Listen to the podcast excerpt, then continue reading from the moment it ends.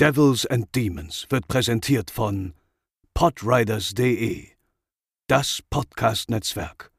Diese Episode wird präsentiert von Deadline, das Filmmagazin, die Fachzeitschrift für Horror, Thriller und Suspense. Jetzt im Kiosk oder online unter deadline-magazin.de.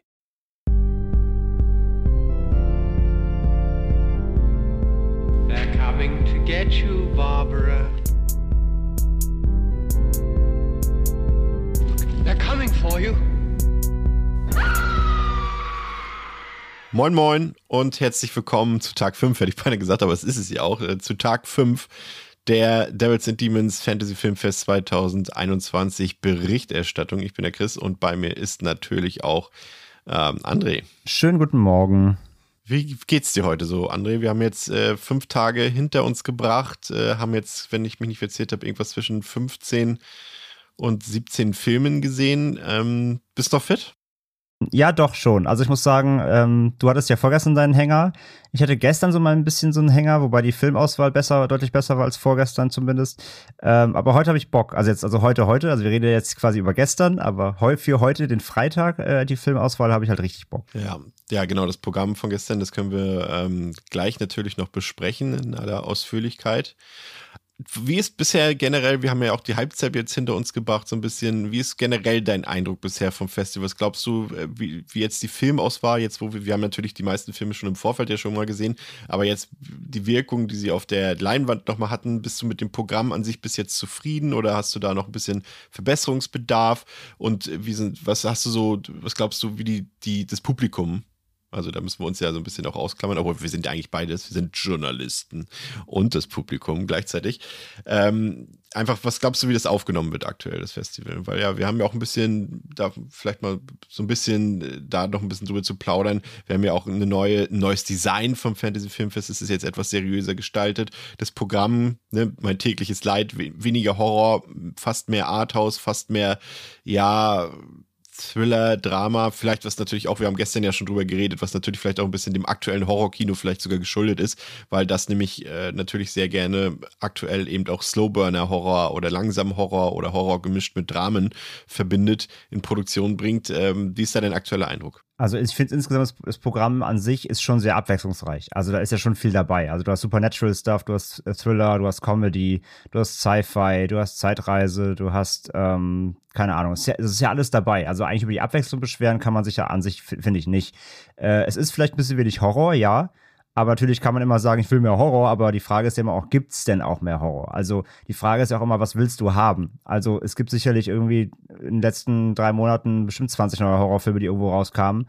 Aber ob du die auf dem Filmfest sehen willst, weiß ich halt nicht. Weil das meiste davon ist trotzdem irgendwie Direct-to-DVD und Streaming-Kram, der, glaube ich, bei Letterbox sicherlich unter, unter 1,2 hat.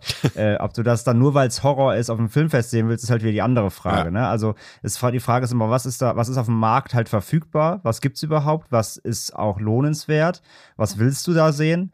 Von daher, also klar, ich würde auch gerne mehr Horror sehen, aber die Frage ist so, gibt es auch wirklich gerade Horror, den, der gut ist, der gut genug ist, um da zu laufen? Ähm, also insgesamt finde ich das Programm trotzdem echt abwechslungsreich. Ich meine, klar, es gibt wieder Hänger. Ähm, wir hatten jetzt ja auch schon ein paar Filme, die uns nicht so gefallen haben.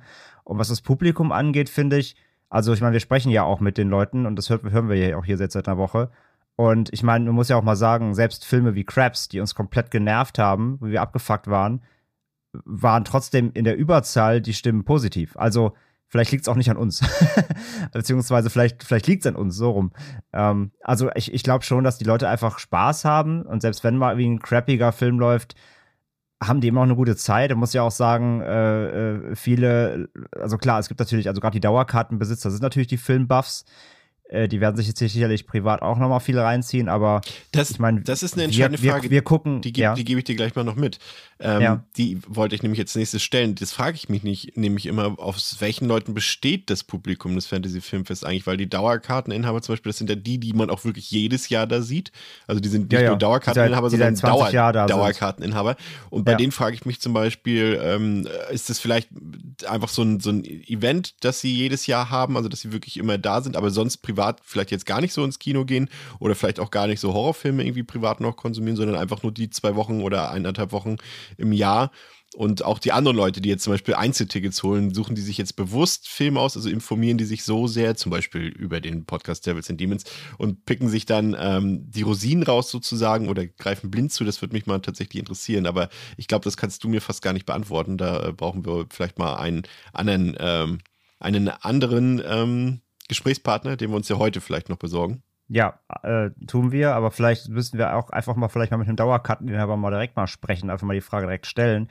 Also von meiner Beobachtung raus, von außen würde ich schon sagen, dass die Leute, die Dauerkarten holen, sind schon eher die Filmnerds. Also ich glaube jetzt nicht, dass die nur einmal mehr aufs Festival gehen, sonst keine Filme gucken, das bezweifle ich. Also ich glaube, das sind schon auch Sammler und. Malle und, ist nur einmal mehr. Vielleicht, also, vom, also selbst wenn sie nicht die krassen Kinogänger sind, ich wette, die haben alle irgendwie zu Hause 500 Filme im Regal. Also das, also Minimum, eher aufwärts. Das glaube ich schon. Ähm, was eher die Einzelkarten angeht, das glaube ich eben, genau wie du sagst. Also ich glaube, ich glaube, so das Publikum ohne Dauerkarten, das sind eher die, die sich dann wirklich gezielt Filme raussuchen. Entweder weil sie wissen, dass Filmfest ist und gucken halt ins Programm und so ganz, ganz selektiv, ja, das klingt gut, das klingt gut, das klingt was für mich. Äh, oder halt wirklich, sie haben davon nichts mitbekommen, haben es zufällig gesehen, sich gedacht, oh ja, das klingt nett und gehen dann hin und merken überhaupt dann erst vielleicht, oh, das ist ja, hier oh, gibt es ja noch mehr. So. Heute läuft ein Film, der heißt The Sadness. Oder gehe ich spontan mal rein. Mal gucken, was mir hier erwartet. Ja, das wird schwierig. ähm, nee, aber ich glaube, das ist sehr, sehr gemischt, was das angeht. Und ähm, ich finde aber genau da merkst du ja auch, wie, wie die Stimmen ausfallen, die wir uns einholen. Also die meisten Leute sagen, sie haben überhaupt nichts erwartet, weil sie den Filmen vorher nichts wussten oder nichts gelesen haben, gehen einfach rein, lassen sich überraschen. Und ähm, deswegen, also ich glaube halt, wie gesagt, wir haben ja schon ein bisschen darüber gesprochen, dass das Redesign des Fantasy Filmfests auch, also es war schon nötig, finde ich.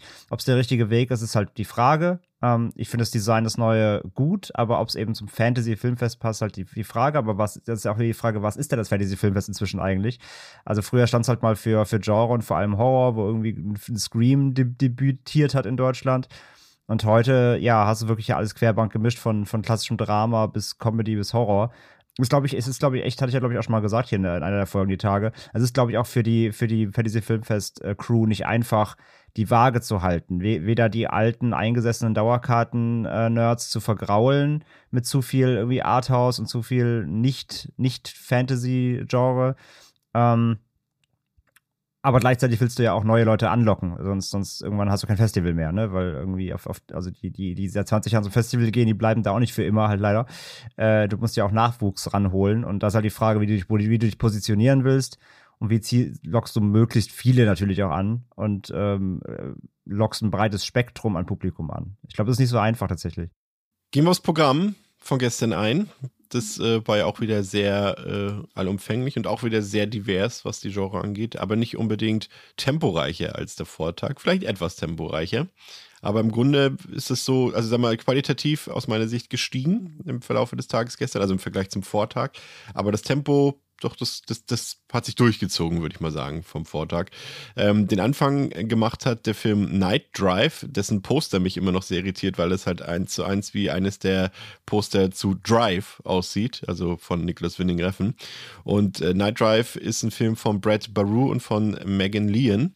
Und auch mit einem, äh, ja, Fantasy-Filmfest Bekannten, würde ich sagen, äh, in der Hauptrolle mit A.J. Bowen. Da waren wir auch leicht irritiert, als wir ihn gesehen haben, wenn er jetzt doch schon, ich meine, seine, seine sag mal, seine Werke, die wir zuerst von ihm gesehen haben, sowas wie Your Next, The Guest und sowas, äh, die sind halt auch schon teilweise zehn Jahre alt und er wird halt auch älter, ne? Und da war halt mal unrasiert, äh, nee, war rasiert und, und ausgegraut äh, auf dem Kopf und äh, da mussten wir auch erstmal, ah, ist er das, ist er das? Ja. Aber das war er und er ist hier verstrickt in einem, wie wir ja festgestellt haben, ja in den letzten Jahren auch, naja, sag mal, ein bisschen angesagten Subgenre, nämlich äh, das Autokammerspiel, würde ich mal sagen, oder der Autothriller. Und äh, hier ist er quasi äh, ein Fahrer von so einer, wie sagt man, wie heißen diese Apps, so eine, so eine Fahr-, so ein Rideshare-Ding. Ja, genau, so, so, so ein Carsharing, genau. also was wie Uber, so ein Uber-Verschnitt. Genau, und dort nimmt er eine junge Frau mit und fährt mit ihr durch die Nacht und erlebt dort einige sehr spannende, einige sehr kuriose, aber auch einige dramatische Erlebnisse.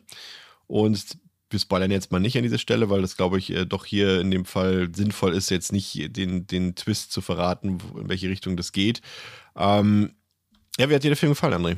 Ich war ja erstmal ein bisschen skeptisch, aber der Film hat relativ schnell ganz dynamisch angefangen, weil ich halt AJ Bone und die Sophie Dalla, die Hauptdarstellerin, äh, als Duo fand ich eigentlich ganz, ganz sympathisch und dynamisch. Also ich fand, die beiden hatten einen guten Schlagabtausch, äh, die, waren, die waren sympathisch, das hat ein gutes, äh, hat, hat ein gutes Setting einge, eingeleitet und fand den auch so vom Look and Feel erstmal ganz in Ordnung. Was halt relativ schnell aufgefallen ist, der ist halt sehr also wo die, wo die, wo die Charaktere und die beiden Hauptdarsteller äh, dynamisch sind, ist die, ist die ganze Regie leider wenig dynamisch. Da waren wir uns relativ schnell einig. Der wirkt sehr flach. Also der ist, der ist solide gedreht, aber der hat keine großen Ausreißer, es gibt keine großen Spielereien, es gibt keine kreativen Einfälle. Alle Einstellungen sind halt so ein bisschen zweckmäßig, aber das sieht. Der Film will, der Film würde gerne cooler sein. Also ich glaube, der Film wäre gerne so ein Reffen. Irgendwie, der wird gerne aussehen wie Neon Demon, sieht aber halt nur aus wie ich fahre in Hamburg nachts Uber. Ja. Also das ist halt, äh, es gibt halt so Einstellungen, da stehen sie irgendwie äh, in, der, in einem Straßenzug und unterhalten sich und du hast so verschiedene Kamerashots, aber die stehen irgendwie gefühlt halt, halt wirklich im Halbdunkeln unter einer ganz normalen Straßenlaterne, die auch wirklich ganz normales Straßenlaternenlicht äh, absondert quasi und sieht halt einem aus, ob du draußen in der Straße stehst, ganz normal. Und die Szene würde aber, glaube ich, gerne aussehen, wie eben wie ein, wie ein Reffen, mit Neonlicht, mit, mit, also der Film wäre, glaube ich, gern cooler, als er ist. Und das, das zeigen auch die, die, die Dialoge und so weiter, weil die sind auch halt sehr gestochen und die klingen halt genauso wie so ein Drehbuch eben klingt. Also die, die sind auch sehr unnatürlich teilweise. Die Sache, der ganze Film wäre, glaube ich, in seiner Darstellung mehr cool und artifizieller, aber da hat die Regie nicht ganz, äh, konnte, das nicht, konnte das nicht einfangen. Deswegen wirkt er ein bisschen platt ähm, und kann da, kann da auf Dauer nicht so richtig mithalten. Und das ist ein bisschen schade. Ähm, von daher war das alles sehr rudimentär. Unterhalten war ich aber eigentlich trotzdem. Äh, wobei ich sagen muss, ich fand dann diesen Twist, auch wenn wir nicht verraten, das nur gesagt, ich fand den Twist auch sehr aufgesetzt. Also hm. der kommt sehr spontan natürlich und du rechnest nicht damit. Und du denkst die ganze Zeit auch, warum muss das jetzt sein? Also es wirkt auch so ein bisschen, okay, wir haben jetzt irgendwie hier ein Thriller-Drehbuch, wir brauchen noch einen Kniff. Und dann wirkt das halt auch wie draufgeschrieben, weil es hat dann auch jetzt am Ende nicht so den Mega-Impact und wie dann auch mit dieser Thematik umgegangen wird, habe ich auch nicht so ganz verstanden, warum dann am Ende noch so eine bestimmte Handlung durchgeführt werden muss unbedingt, ähm, weil man das auch anders hätte auflösen können, viel einfacher, sage ich mal, oder dem Charakter mehr entsprechend. Ähm, ja, da war ich dann so ein bisschen abgeturnt von. Das, da bin ich auch, glaube ich, wirklich, also aufgrund des Endes und des Twists bin ich auch wirklich von meiner 3 bei Letterbox runter auf zweieinhalb, weil irgendwie war das unrund. Ähm, bis dahin aber, an sich, ist es ein wirklich ganz solider Thriller mit leichten Comedy-Elementen. Also die beiden, wie gesagt, Schlagabtausch, ein paar Lacher sind drin, kleine Schmunzler. Ähm, das funktioniert irgendwie ganz gut. Aber es ist halt wirklich sehr rudimentär und sehr simpel. Ja, war ein bisschen flat einfach insgesamt ja. in, in, in, allen Belangen. War, wie, wie, du schon gesagt hast, sehr sympathisch, vor allem eben doch durch das SchauspielerInnen-Gespann. Und ja, also er, er hätte einfach ein bisschen mehr dieses Gefühl, da nachts irgendwie durch, also dieses Gefühl, mit euch gehe ich jetzt durch die Nacht. Das hat mir so ein bisschen gefehlt, weil irgendwie, das war nicht so das, ja, wie soll man es ausdrücken? Einfach die Atmosphäre. Da hat man halt gemerkt, das Budget stößt ja an die Grenzen. Wir haben ja so ein paar, äh, paar Aufnahmen von Los Angeles dort, äh, so Panoramaaufnahmen, aber das wirkte alles so ein bisschen wie Stock-Footage oder eben äh, mit, der, mit der Drohne gefilmt und so weiter da, da hat so ein bisschen gefehlt, so dieses Gefühl, was ich zum Beispiel bei Wright hatte, der ja auch nicht teurer war, der ja auch auf dem Fantasy Filmfest vor ein paar Jahren lief. Ähm, und der hat mir in der Hinsicht ein bisschen besser gefallen. Der hat ein bisschen noch ein bisschen Coloring ins Spiel gebracht und hier ein paar Neon-Lichter da und so. Das ist natürlich auch alles ein bisschen abgedroschen, eben auch seit Drive. Aber das hat dann irgendwie noch so diesen, dieses Gefühl gehabt, dass man nicht die ganze Zeit darauf geachtet hat, ah, wie machen sie das jetzt? Ist dafür noch Geld da? Ist dafür nicht Geld da gewesen? Mhm. Ähm, aber in der Summe ein sehr sympathischer Film. Und er hat ja auch dann tatsächlich ja noch äh, zwei, drei durchaus heftige Gewaltspitzen, darf man ja auch nicht verachten. Da hatte ich auch zu Beginn des Films nicht geachtet, aber da wird ja auch doch schon mal ein schöner Kopf zermatscht und so weiter. Also ähm, da, ich weiß gar nicht, ob es tonal so richtig gepasst hat in den Film. Nee, das kam auch sehr unverhofft. Also es hat jetzt nicht gestört, weil sich einer der beiden Charaktere auch so ein bisschen dahin entwickelt, aber es kam unverhofft, ja. ja. Ja, ich würde dem eine solide 3 von 5 geben. Ja, wie gesagt, ich bin bei zweieinhalb, weil ja. ich das Ende irgendwie, hat mich, hat mich nicht ganz überzeugt. Und also im Endeffekt ist der Film genauso wie der Titel, Night Drive. Es ist so richtig, du kriegst genau das.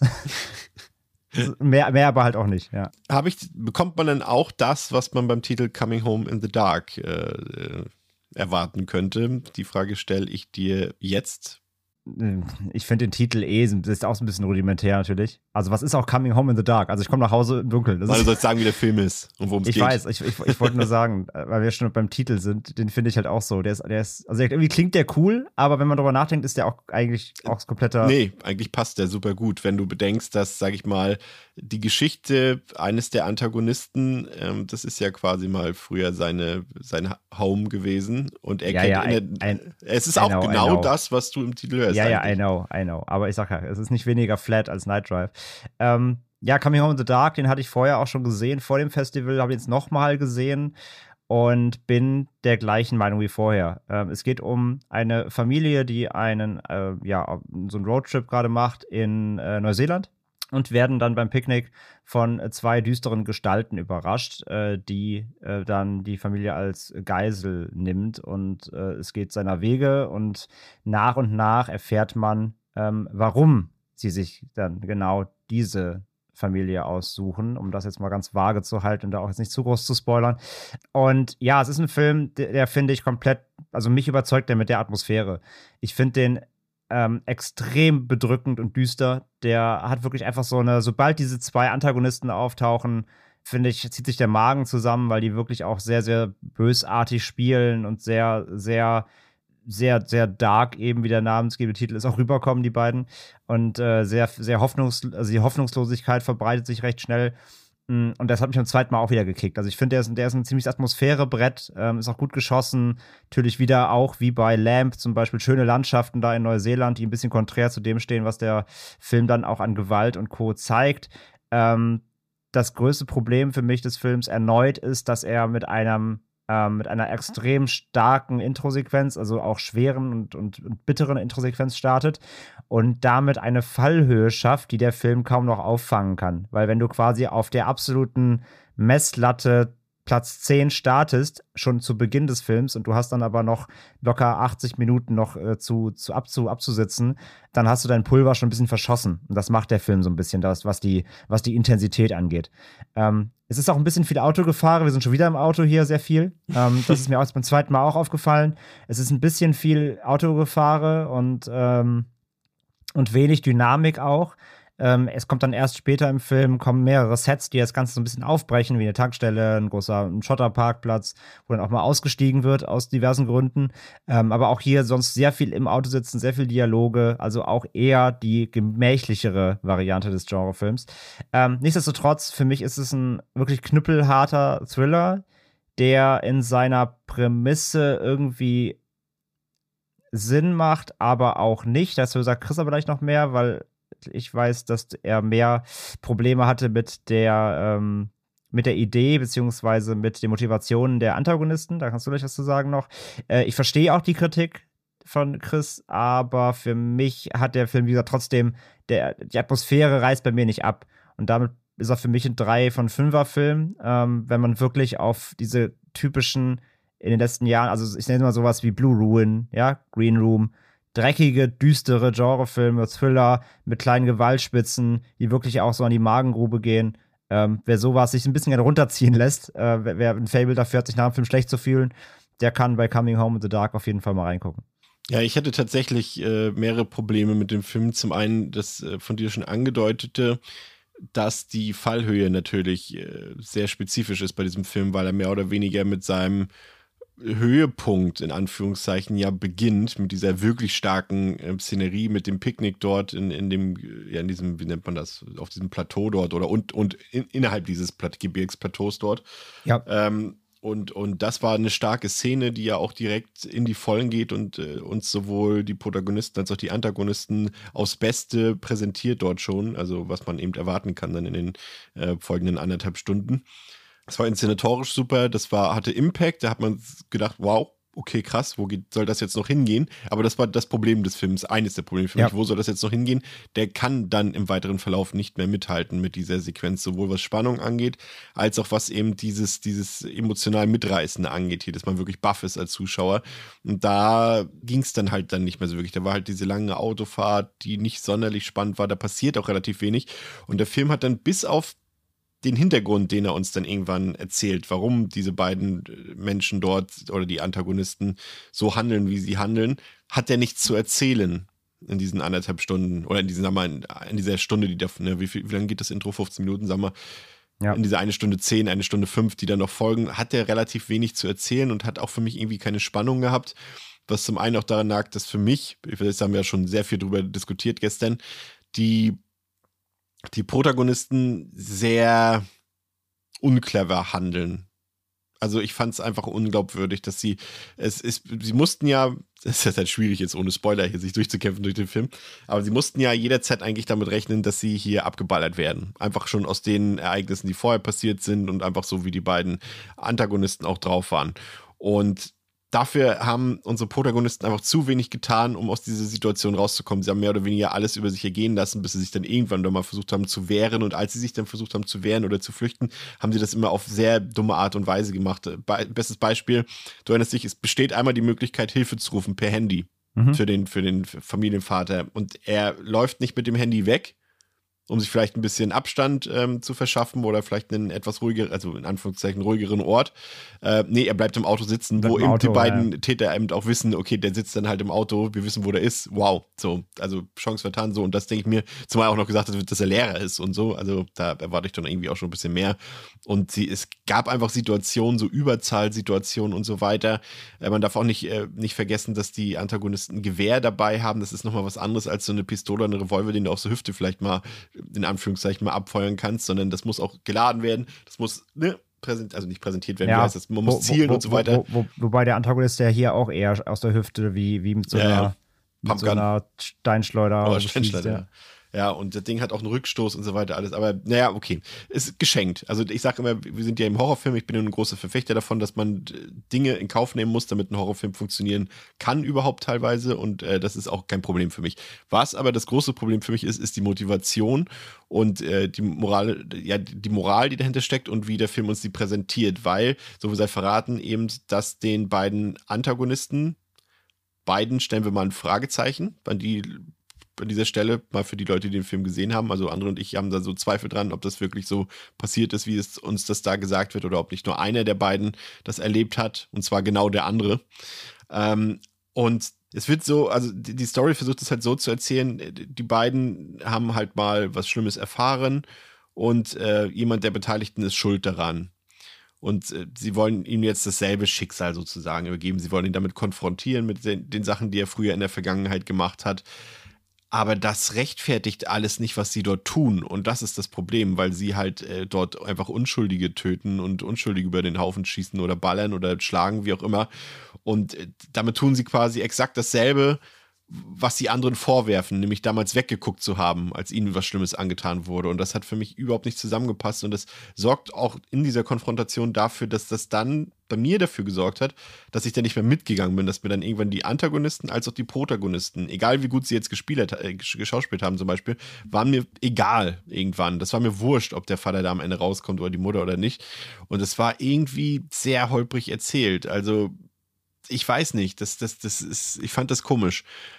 Das, am Ende, gesagt, am Ende bringt er ja noch diesen Turn rein, ganz am Ende, hm. ähm, der auch für unsere Theorie spricht, wem da wirklich was widerfahren ist und wem das, nicht. Das wollte ich, das wollte ich gerade noch sagen. Ähm, du musst ja auch bedenken, dass das, was du kritisierst, das führt ja nur einer der beiden Antagonisten aus.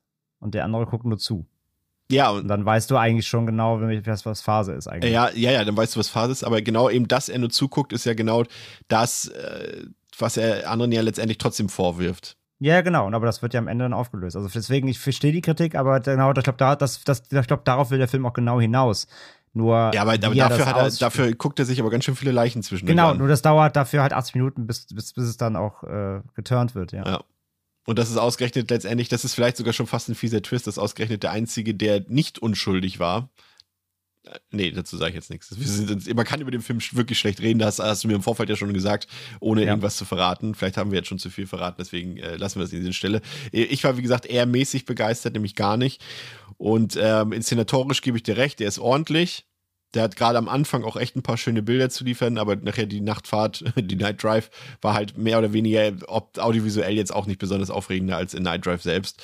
Das ist so ein Film, da hast du pro Jahr vier, fünf, sechs Stück von und die sind alle auf dem Niveau wie dieser hier. Also das hat mich jetzt nicht aus den Socken gekippt. Deswegen bin ich bei zwei Sternen. Ja, und dann hören wir uns natürlich auch noch die Publikumsreaktion zu Coming Home in the Dark an, die ja auch durchaus äh, divers sind. Äh, viel Spaß damit. Bis jetzt der beste Film, den ich hier gesehen habe. Okay. Tatsächlich. Sehr hart, unglaublich gut gespielt, ähm, sehr packend. Ja, ich bin fasziniert von dem Film, tatsächlich, ja. Die Atmosphäre fand ich gut, ich fand die, äh, die, ganze, die Kamera gut, ich fand, äh, der war sehr leise und trotzdem sehr laut, brutal, brachial, äh, in your face. Ähm, das ist das, was ich mag. Aber ich stehe eher auch auf die harten Franzosenfilme und äh, der hat mich ein bisschen in diese Gefilde, hat er mich wieder gebracht, ja. Ich fand den Film sehr gut. Ich mochte, dass die Knarre ein bisschen Bums hat. Das haben wir so gesagt, äh, als wir hier rausgekommen sind, dass es mal schön zu sehen war, wie auch mal jemand davon schön weggefetzt wird. Aber nicht so visceral brutal, sondern einfach nur realistisch sehr direkt, sehr, sehr überraschend. Brutal, absolutely brutal. Good. I gave it four stars out of five. I mean, there were some people shot early on in the movie, and that was surprising and gut wrenching. Mega. Also die Road-Einstellung fand ich mega. Der Suspense kam richtig gut rüber. Ich fand die beiden Bösewichte oder vielleicht auch Opfer, je nachdem, mega mega. Die waren wirklich, die haben abgeliefert. Richtig geil. Und ja, geiler Film. Mega, richtig gut. Aber meine positive Überraschung des Tages war ein walisischer Film namens The Feast, der, äh, über den man eigentlich am besten auch nichts verraten sollte. Es war der Tag, über den man nichts verraten sollte gestern. Deswegen brechen wir diese Stelle. das war der Podcast, ja. ja. Und das ist ein ähm, im engsten Sinne ein Öko-Supernatural-Thriller, würde ich mal behaupten der genauso ruhig war, wie du ihn mir angekündigt hast, der aber dann mhm. deutlich mehr explodiert, als ich es erwartet hatte, nachdem du mir von dem Film berichtet hattest. Und der hat mich doch so ganz gut abgeholt, würde ich sagen. Ähm, der hat auch sein sehr langes Erzähltempo, der ist auch, wie gesagt, sehr gemächlich unterwegs. Am Anfang weckt er auch eher seine, sein Interesse und seine Spannung durch die äh, mysteriösen Figuren, sag ich mal, die alle irgendwie, du weißt irgendwie, nee, der ist, irgendwas ist da. Das denkst du so bei jeder Figur, nee, irgendwas ist da, denkst du bei jedem oder bei jeder. Ähm, daraus zieht er so ein bisschen sein, sein Appeal auch, ähm, aber das entwickelt sich dann auch später dann mehr in ein höheres Tempo, ein bisschen was Grafischeres, ähm, mehr Gewalt, Exzess definitiv und ähm, da ist man auch ein bisschen mitgegangen. Den fand ich wirklich ganz gut, muss ich gestehen. Also der hat mir gefallen, aber auch mal wieder was anderes, vor allem, weil ich weiß jetzt nicht, ob ich schon mal einen walisischen Film im Vorfeld gesehen habe, der dann halt auch im O-Ton war. Ich glaube, das war das erste Mal. Das hat es auch nochmal ein bisschen interessanter gemacht, finde ich. Ist ja immer gut, wenn man da mal über den Tellerrand hinausschaut. Und wenn man, und selbst wenn man eben wie hier dazu gezwungen wird, mehr oder weniger. Doch, den fand ich ganz gut, muss ich sagen. Der hat mir ganz gut gefallen, auch weil die Hauptdarstellerin auch ganz cool war. Und wirklich hier auch, sag ich mal, Ekel hier waren viele Sachen, bei denen mich geekelt haben. Das hast du ja auch gesehen. Bei mir, bei mir sind es halt immer meistens nicht so die Gewaltsachen. Bei mir sind es manchmal, hier wird quasi, wie, wie sagt man, äh, ich bin ja kein Koch, äh, ein Hase wird dort äh, entfällt. Gehäutet? Gehäutet, entfällt, wow. Entfällt, ja. Der Hase entfällt heute. Ja, und so eine Sachen und, und, und äh, die fand ich eklig, aber es gibt auch ein paar fiese Fleischwunden und auch ein paar Sachen, die sich im Kopf abspielen, die richtig krass wirken. Ähm, doch, der hat mir ganz gut gefallen. Wie sieht das bei dir aus? Du hast ihn jetzt das zweite Mal gesehen und ich hatte den Eindruck, dass der Film bei dir nochmal gewachsen ist. Im Vergleich zur Erstsichtung über den Ja, gewa gewachsen nicht, aber bestätigt doch mal, beziehungsweise ja. es ist halt ein Film. Also, hast du jetzt kurz die Story zusammengefasst? Nee, ne? Ich sag nee, ganz grob, worum, ja, mach, mach. Ich sag ganz grob, worum es geht. Im Grunde geht es darum, es geht um eine, um eine, reiche Familie, die eben da in einer Einöde ähm, ein Familienhaus hat, Domizil, schön moderne Architektur, Glasfronten, dies, das, jenes, richtig schönes Bonzenhaus. Die leben eigentlich in London, aber kommen eben da immer hin, um sich ein bisschen zurückzuziehen. Und ähm, ja, sind so, also der Vater ist so in der, der hat einen Geschäftspartner und die machen halt so Fracking. Ähm, die machen Bohrungen nach, nach, nach Mineralien und so weiter. Und es geht darum, sie wollen ein Abendessen, ein Dinner abhalten mit Geschäftspartnern und dazu rufen sie sich aus dem benachbarten Ort, das ist ein bisschen weiter weg eben, weil die da ziemlich alleine eben, wie gesagt, in der, in der, in der Ödnis wohnen im Wald, ähm, rufen die sich ein junges Mädchen, ein ähm, Dienstmädchen, das eben beim, bei der Dinnervorbereitung helfen ja. soll. Äh, Cuddy heißt die. Und ja, und die kommt halt da an und ab da wird es quasi weird, was Chris eben beschrieben hat. Äh, es ist ein Film, der aus Beobachtungen lebt. Also man muss, also man sollte sehr gut aufpassen, man sollte auf Details achten. Das war nämlich jetzt das jetzt, weil ich beim zweiten Mal machen konnte, weil ich wusste ja, woraus es hinausläuft. Ich wusste, welche Figuren irgendwie was am Stecken haben und wer was machen wird und Co. Ähm, daher konnte ich jetzt nochmal darauf achten, ob das vor, vorher schon quasi vielleicht hier und da angedeutet wird und das wird's. Also du kannst viele Details hier und da und schon mal ein bisschen Foreshadowing erkennen, wenn du den Film schon kennst. Das fand ich jetzt, deswegen hat auch beim zweiten Mal gut funktioniert immer noch. Und der hat halt ähm, wirklich eine schöne, weirde Atmosphäre. Der ist halt eher weird und dann auch ein bisschen eklig, aber vor allem eben einfach seltsam und so ein bisschen entrückt. Und du denkst halt die ganze Zeit wirklich so, was seid ihr alles für Menschen? Also, ja. das ist alles ganz, ganz, ganz seltsam. Und davon lebt er und das ist immer schön. Also, der hat so eine sich langsam, stetig aufbauende, unheilvolle Atmosphäre. Er ist weder gruselig jetzt irgendwie groß, noch, noch irgendwie Horror, ist auch noch, noch, es gibt keine Jumpscares oder so, aber er ist unheilvoll bis es dann eben am Ende dann eine kleine Eskalation gibt. Und ich war wieder doch echt angetan. Also der hat bei mir eine dreieinhalb von fünf bekommen. Aber da bleibt er auch. Also er ist nicht ganz rund, er ist auch am Anfang wieder sehr, doch eher gemächlich und so, auch wieder eher eben geregelteres Tempo. Aber trotzdem bleibt er beständig interessant, weil er immer wieder neue Bilder zeigt, weil er doch trotzdem in der Langsamkeit immer kleine neue Situationen in und um dieses Haus herum zeigt. Und du hast eben dann doch auch äh, genug Charaktere dieser Familie, um dann immer wieder kleine einzelne Steps zu zeigen, den Film langsam voranzubringen und alles einzuordnen. Und ich glaube, mein größter Kritikpunkt ist, dass er dann so im, im Finale oder kurz vorm Finale lässt er noch so ein, zwei wirklich Dialogerklärungen ab, mhm. wo so. Sachen eingeordnet werden, die nicht hätten sein müssen. Das kannst du dir auch selber denken. Da musst du nicht noch einen Charakter haben, der sagt, oh, das musst das hat, das, das darfst du aber nicht machen, weil dann passiert XY. Also ja, ne. Also ne, das, das war ein bisschen zu viel. Da, da hätten die Andeutungen gereicht. Dafür, dass er eh die ganze Zeit so subtil ist, brauchst du da nicht noch einen Charakter, der den Film nochmal erklärt. Aber gerade so für eben Freunde von mythologischem Horror, so Mythologe, es geht so in Richtung Mythologie, bisschen Öko-Horror, so für die, für Leute, die gerade auf sowas stehen, so ein behäbiger Aufbau mit, mit schön, schön weirder Atmosphäre, finde ich The Feast absolut empfehlenswert. Ja, gehe ich mit, auch mit dreieinhalb auf jeden Fall. Ja, und André, dann kam das große Centerpiece des Festivals, äh, das Kernstück äh, quasi und auch eines unserer Highlights und natürlich auch das Highlight des gestrigen Tages. Ich habe es mir hier schön zu Hause gemütlich gemacht an dieser Stelle, weil ich den Film eben schon äh, gesehen hatte und er mir sehr gut gefallen hat. Ich aber auch das Gefühl hatte, dass ich den nicht nochmal ertrage, im positiven Sinne. Und zwar The Innocence, ein Film, der, ja, der, ich glaube, je, jeder, der den Film sieht, der ist der wird umgehauen von diesem Film. Also, das ist so ein Ding, das sieht man wirklich nur, ja, der einen so emotional so mitnimmt, so ergreift, so packt, aber auch so verstört. Das, das gibt es jetzt nicht äh, alle zwei Wochen, so einen Film. Und äh, deshalb äh, beginnen wir hier an dieser Stelle mit den Publikumsreaktionen, auf die ich ganz besonders gespannt bin an dieser Stelle. Also, eure Reaktion zu The Innocence super brutal, also psychomäßig. Ja, also hat einen ganz schön in den Sessel gedrückt und viele fassungslose Situationen. So. War schon krass. Ich, ehrlich gesagt, ich habe es äh, nicht so doll erwartet. So, also das ist dann doch schon ähm, echt extrem gut gespielt auch von den Kindern, muss man sagen. Und äh, man hat sich da total reingefühlt und ja, krass, ey. Äh, ich muss das erstmal verarbeiten, glaube ich. Hat Spaß gemacht, hat wirklich so diese kinderliche Fantasie schön eingefangen, so diese, dieses, okay, überall könnte eine Gefahr lauern, aber gleichzeitig eben auch nicht. Äh, fand das irgendwie eine schöne Vermischung von einerseits so diesem übernatürlichen und der kindlichen Fantasie, die zusammenkommt und auf jeden Fall eine sehr überraschende Entwicklung der Geschichte. Ähm, also das hätte ich so nicht erwartet und wirklich unheimlich böse Kinder. Ich weiß noch nicht so richtig, was ich denken soll. Ich bin ohne Erwartung reingegangen. Ähm, ich bin zufrieden. Ja, man sitzt am Ende da und muss nachdenken. Also es ist nicht so, dass man direkt nach dem Film weiß, so ist es irgendwie. Es, es fehlt einem noch so ein richtiger, so der, der, der Schluss ist irgendwie nicht ganz klar und man, man denkt einfach nach. Ist ganz spannend tatsächlich.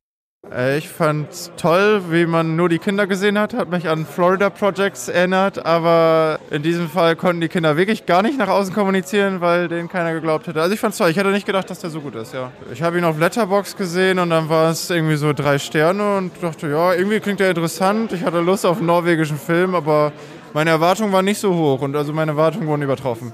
Also absolutes Highlight, muss ich sagen. Bisher hat mir sehr gut gefallen, äh, sehr abwechslungsreich, sehr beklemmend teilweise sogar.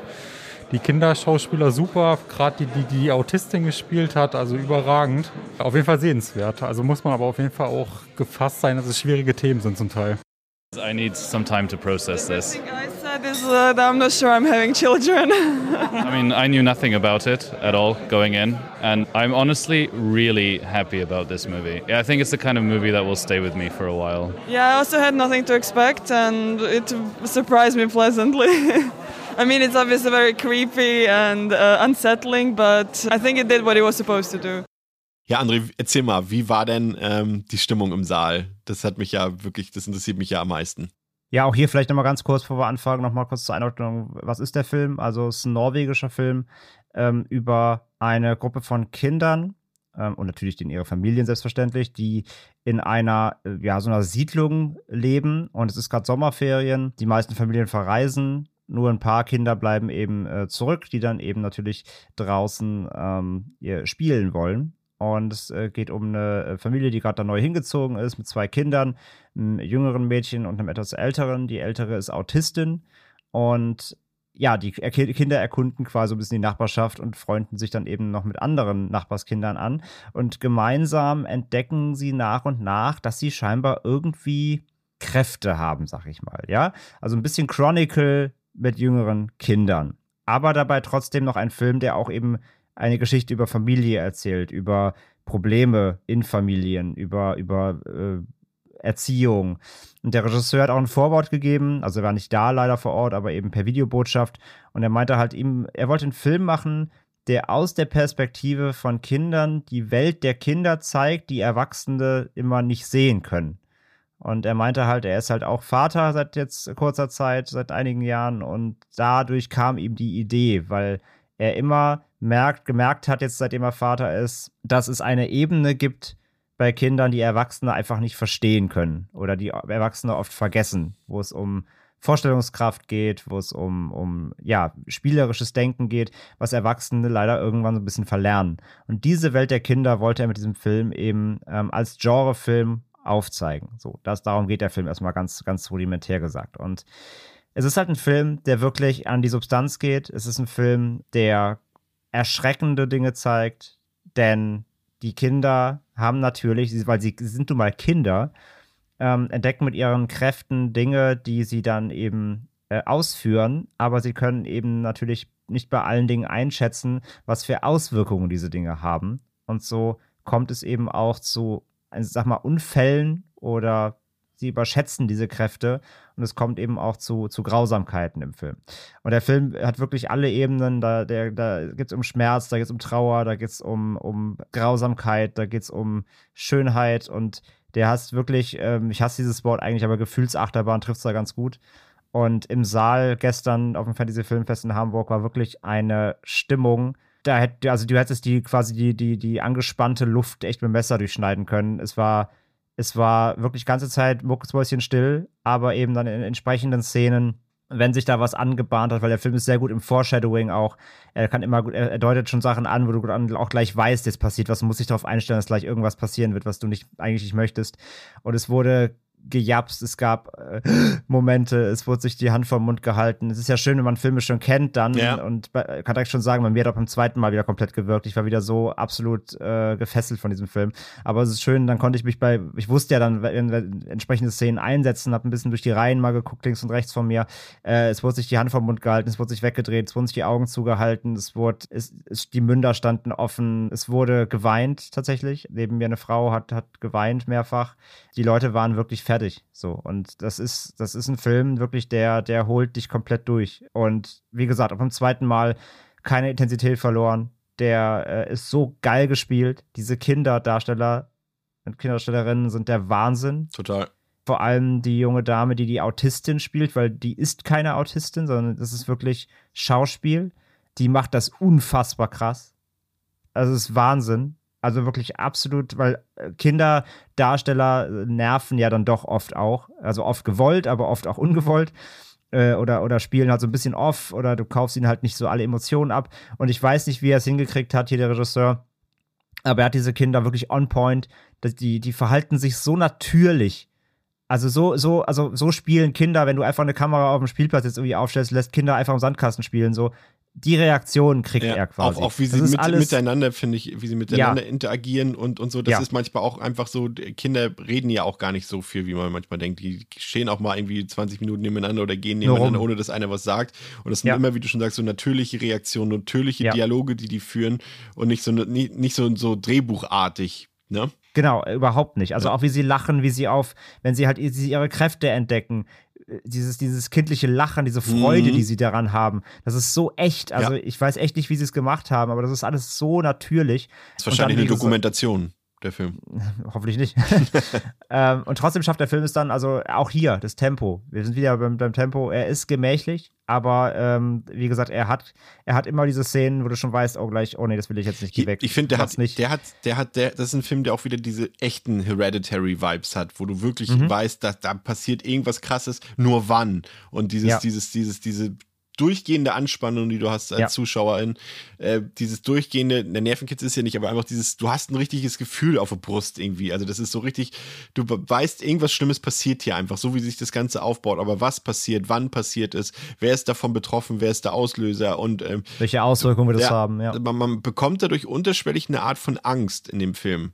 Genau, um, also um Charaktere auch Angst. Ja. Also du möchtest ja auch nicht, dass den, zumindest den meisten, äh, dass, dass denen nichts passiert und so, genau. Und das ist, äh, das ist alles wirklich extrem, extrem gut beobachtet, der Film. Der ist extrem gut, gut detailliert und beobachtet. Und wie gesagt, der schafft es wirklich, das zu erzeugen, was der Regisseur auch da gesagt hat.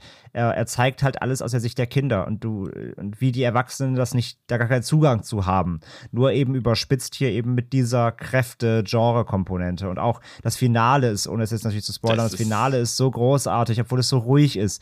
Weil es ist halt auch ein Film, es ist eben kein X-Men, ne? Es gab vor ein paar Jahren diesen Film äh, Freaks. Das war auch so ein, so ein X-Men mit Kids irgendwie, wo Kinder Kräfte entwickeln. Der war ja furchtbar und weil er genau trotzdem diese Formel bedienen wollte.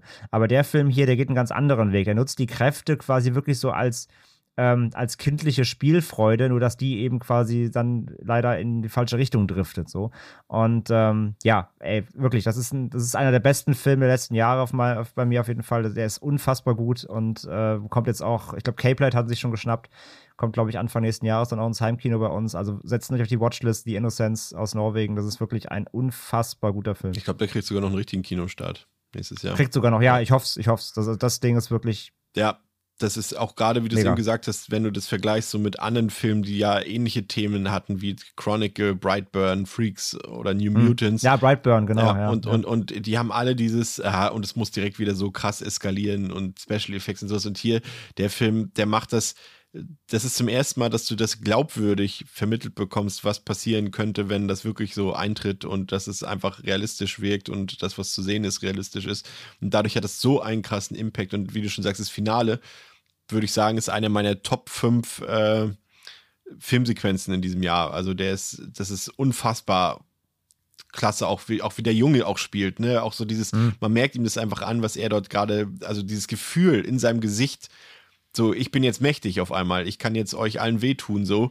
Dieses Gefühl, das siehst du in seinem Ausdruck so krass, auch diese, irgendwann sein Gesichtsausdruck sagt ihm einfach, ganz ehrlich, ist mir jetzt auch egal, ob da von euch welche abkratzen oder nicht. Und dann aber gleichzeitig wieder diese Zweifel in seinen Augen, ob das wirklich das Richtige ist, was ich hier mache und so. Das ist so, Ja, weil er halt ein Kind ist. ja, Ja, das ist so genial gespielt, es ist so genial gemacht und gerade eben dieser doch eher nüchterne, realistische, dokumentarische äh, Inszenierungsstil, ähm, der toppt das einfach nochmal. Also ich finde das. Und, und auch die Kräfte, ne? Also wenn Ja, sie Kräfte ja. einsetzen, die, die, die, es gibt zwar Special Effects, aber die sind, die wirken so natürlich. Genau, das sind jetzt hier keine Die Blitze oder irgendwie sowas Nee, genau. sehen, ja. Also sie können auch zum Beispiel, können sie einen Stein halt per Telepathie wegbewegen. Ja. Und wie sie sich allein darüber freuen, dass das funktioniert, ist halt so, als ob sie gerade eine Sandburg gebaut haben. Ja.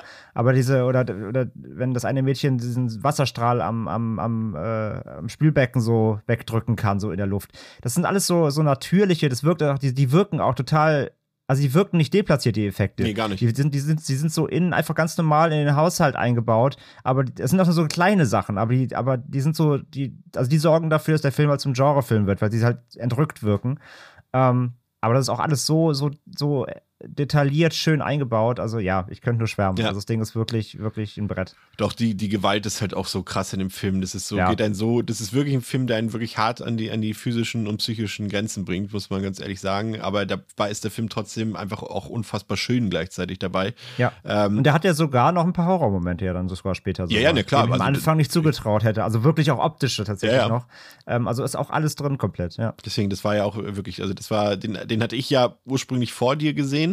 Ja. Und das war so, da ich gesagt, okay, da, ich muss, also das, den muss André sehen, also wirklich. Das und da hatte ich auch recht mit. Also das, also wenn man dieses Jahr ähm, unter anderem einen Film gesehen haben muss, der gehört auf jeden Fall da in die Top Ten. Auf jeden Fall bin ich der festen Überzeugung von. Ich gebe dem War auch, zu viereinhalb. Recht das, war auch zu Recht das Centerpiece, ja. Ich gebe dem viereinhalb von fünf. Ähm, das ist ein, ein Bastard, aber ein geiler Bastard. Ich bin auch bei viereinhalb. Ich habe noch kurz überlegt, ob ich ihn nochmal wirklich, wirklich auf die Höchstwertung aufwerte.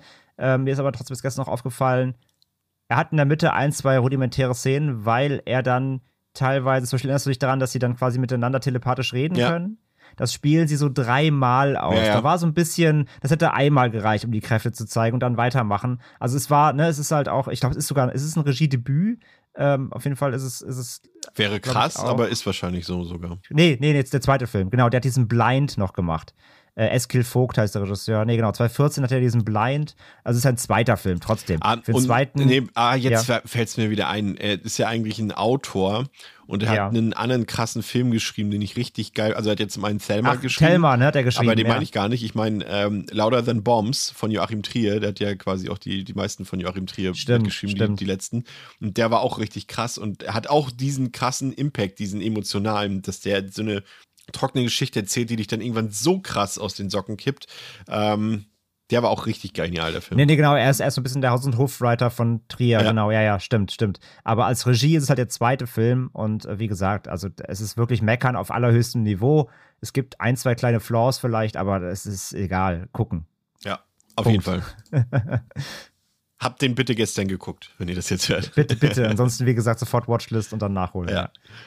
Wunderbar. Das äh, äh, war das Programm von gestern und heute geht es ja richtig rund. Heute ist einer meiner, also meine großen Kinotage in diesem Jahr, denn äh, endlich äh, können wir Raging Fire sehen, den äh, letzten Film von Benny Chan, der leider verstorben ist, äh, mit Donnie Yen in der Hauptrolle. Das ist der zweit, mittlerweile glaube ich nur noch der zweiterfolgreichste Film des ganzen Jahres. Ähm, der hat in China die Boxoffice, die Kinokassen gesprengt, förmlich im wahrsten Sinne des Wortes, tut er, glaube ich, im Film auch.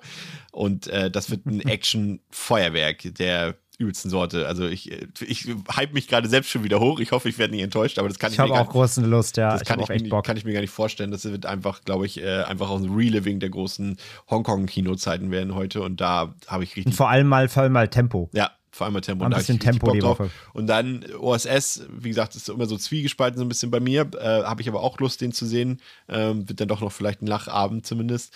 Und ähm, da habe ich Bock drauf auf jeden Fall. Deswegen ähm, muss ich mich gleich anziehen, damit wir schon äh, losgehen können, langsam. Aber äh, du hast auch Bock heute, ne? Wie gesagt, ich habe auf jeden Fall Bock. Also, äh, wir kennen jetzt, wie gesagt, einiges vom Programm heute schon. Also, ähm, heute Mittag startet Dashcam. Ähm, da haben wir erst den falschen Film für gehalten, denn es gibt nämlich dieses Jahr zwei Dashcams. Und einmal gibt es den Nachfolgefilm des Host-Regisseurs, der diesen äh, Pandemie- äh, Zoom-Horrorfilm abgeliefert hat, der ziemlich Insert, gut war. wir- mittlerweile gilt der als der gruseligste Film aller Zeiten. Also ist natürlich immer alles komplett subjektiv, aber durch Messungen quasi. Genau, da gab es ja dieses, so, ein- so ein Institut, das äh, berechnet hat, durch Jumpscares natürlich und wie, wie, wie oft der Puls hochgeht während eines Films. Das war vorher Sinister Ja. und jetzt ist es Host, äh, seitdem er rausgekommen ist. Wir, wir dachten erst, das wäre nämlich der neue von ihm, ist er aber gar nicht, sondern es ist ein anderer Dashcam, deswegen haben wir äh, den falschen Film erwartet. Ähm, der startet heute Mittag. Dann äh, gibt's Mosquito State danach, ein Film, der quasi ähm, ja, blutsaugende Moskitos mit der Wall Street gleichsetzt. Ihr versteht jetzt schon die Alliteration dahinter, den Algorithmus. Habe ich auch schon gesehen, jetzt heute Nachmittag. Dann kommt Raging Fire, dann USS. Und dann nach USS zum Abschluss gibt's heute noch äh, Knocking, ähm, einen Film, den du schon kennst. Den habe ich noch nicht gesehen. Mal schauen, ob ich ihn heute noch mitnehme. Und ja, ansonsten dann natürlich dann das, den Recap dazu, dann natürlich wieder morgen. Ja, auf jeden Fall. Ja, sonst haben wir heute gar nichts. Ist nichts nichts Außergewöhnliches sonst mehr passiert. Außer eine kleine Ankündigung. Die Ankündigung. Wir haben uns aus zeitlichen, was heißt zeitlichen, organisatorischen und zeitlichen äh, Gründen dafür entschieden, dass wir die Berichterstattung um einen Tag verkürzen. Das heißt, ihr bekommt am Sonntag keine Episode, sondern dafür am Montag eine äh, Extended-Episode, die sich mit dem Samstag und den Sonntag beschäftigt, also mit dem Abschlusswochenende sozusagen. Also verloren geht euch nichts, nur statt zwei Episoden gibt es dann eine Episode für beide Tage zusammen, aber das äh, sollte ja passen für euch. Und dann kommt auch schon unsere große Jubiläumsfolge, auf die ich sehr gespannt bin. Äh, bitte schickt jetzt keine Listen mehr. Das wird jetzt für mich erstmal noch ungefähr 37 Tage dauern, bis ich die ausgewertet habe. Aber eigentlich habe ich nur drei Tage dafür Zeit. Also bitte keine Listen mehr schicken. Aber danke an die Leute, die Listen geschickt haben. Das war wirklich sehr überwältigend, sehr viel. Ja, ansonsten äh, habt ihr jetzt noch ein paar Tage Zeit, um uns in unserem Stand im Hamburger Savoy zu begrüßen, mal Hallo zu sagen, ein paar Stimmen abzugeben oder einfach äh, mit uns die Filme zu gucken und dabei viel Spaß. Und wir sehen uns dort im Kino. Danke fürs Zuhören bei Devils and Demons mit André und Chris. Bis morgen. Ciao. Und guckt Sadness und Silent Night. Bis morgen. Tschüss. Hi, ich bin Parshad. Und ich bin Marc Augustat. In unserem Podcast Phänomenal Paranormal gehen Marc und ich den unerklärlichsten Dingen auf den Grund. Es geht um Poltergeister, verfluchte Hotels, komische Puppen. Schlafparalysen und vieles mehr. Und wenn Marc und ich mal nicht weiter wissen, dann machen wir eine Sache sehr, sehr gut. Und zwar ist es, Witze zu reißen über Geister. Und wir holen uns Expertinnen und Augenzeuginnen rein, die uns die Fälle aus den verschiedenen Perspektiven beleuchten. Jeden Freitag bei Podimo und überall, wo es Podcasts gibt. Hört doch mal rein, wir würden uns freuen.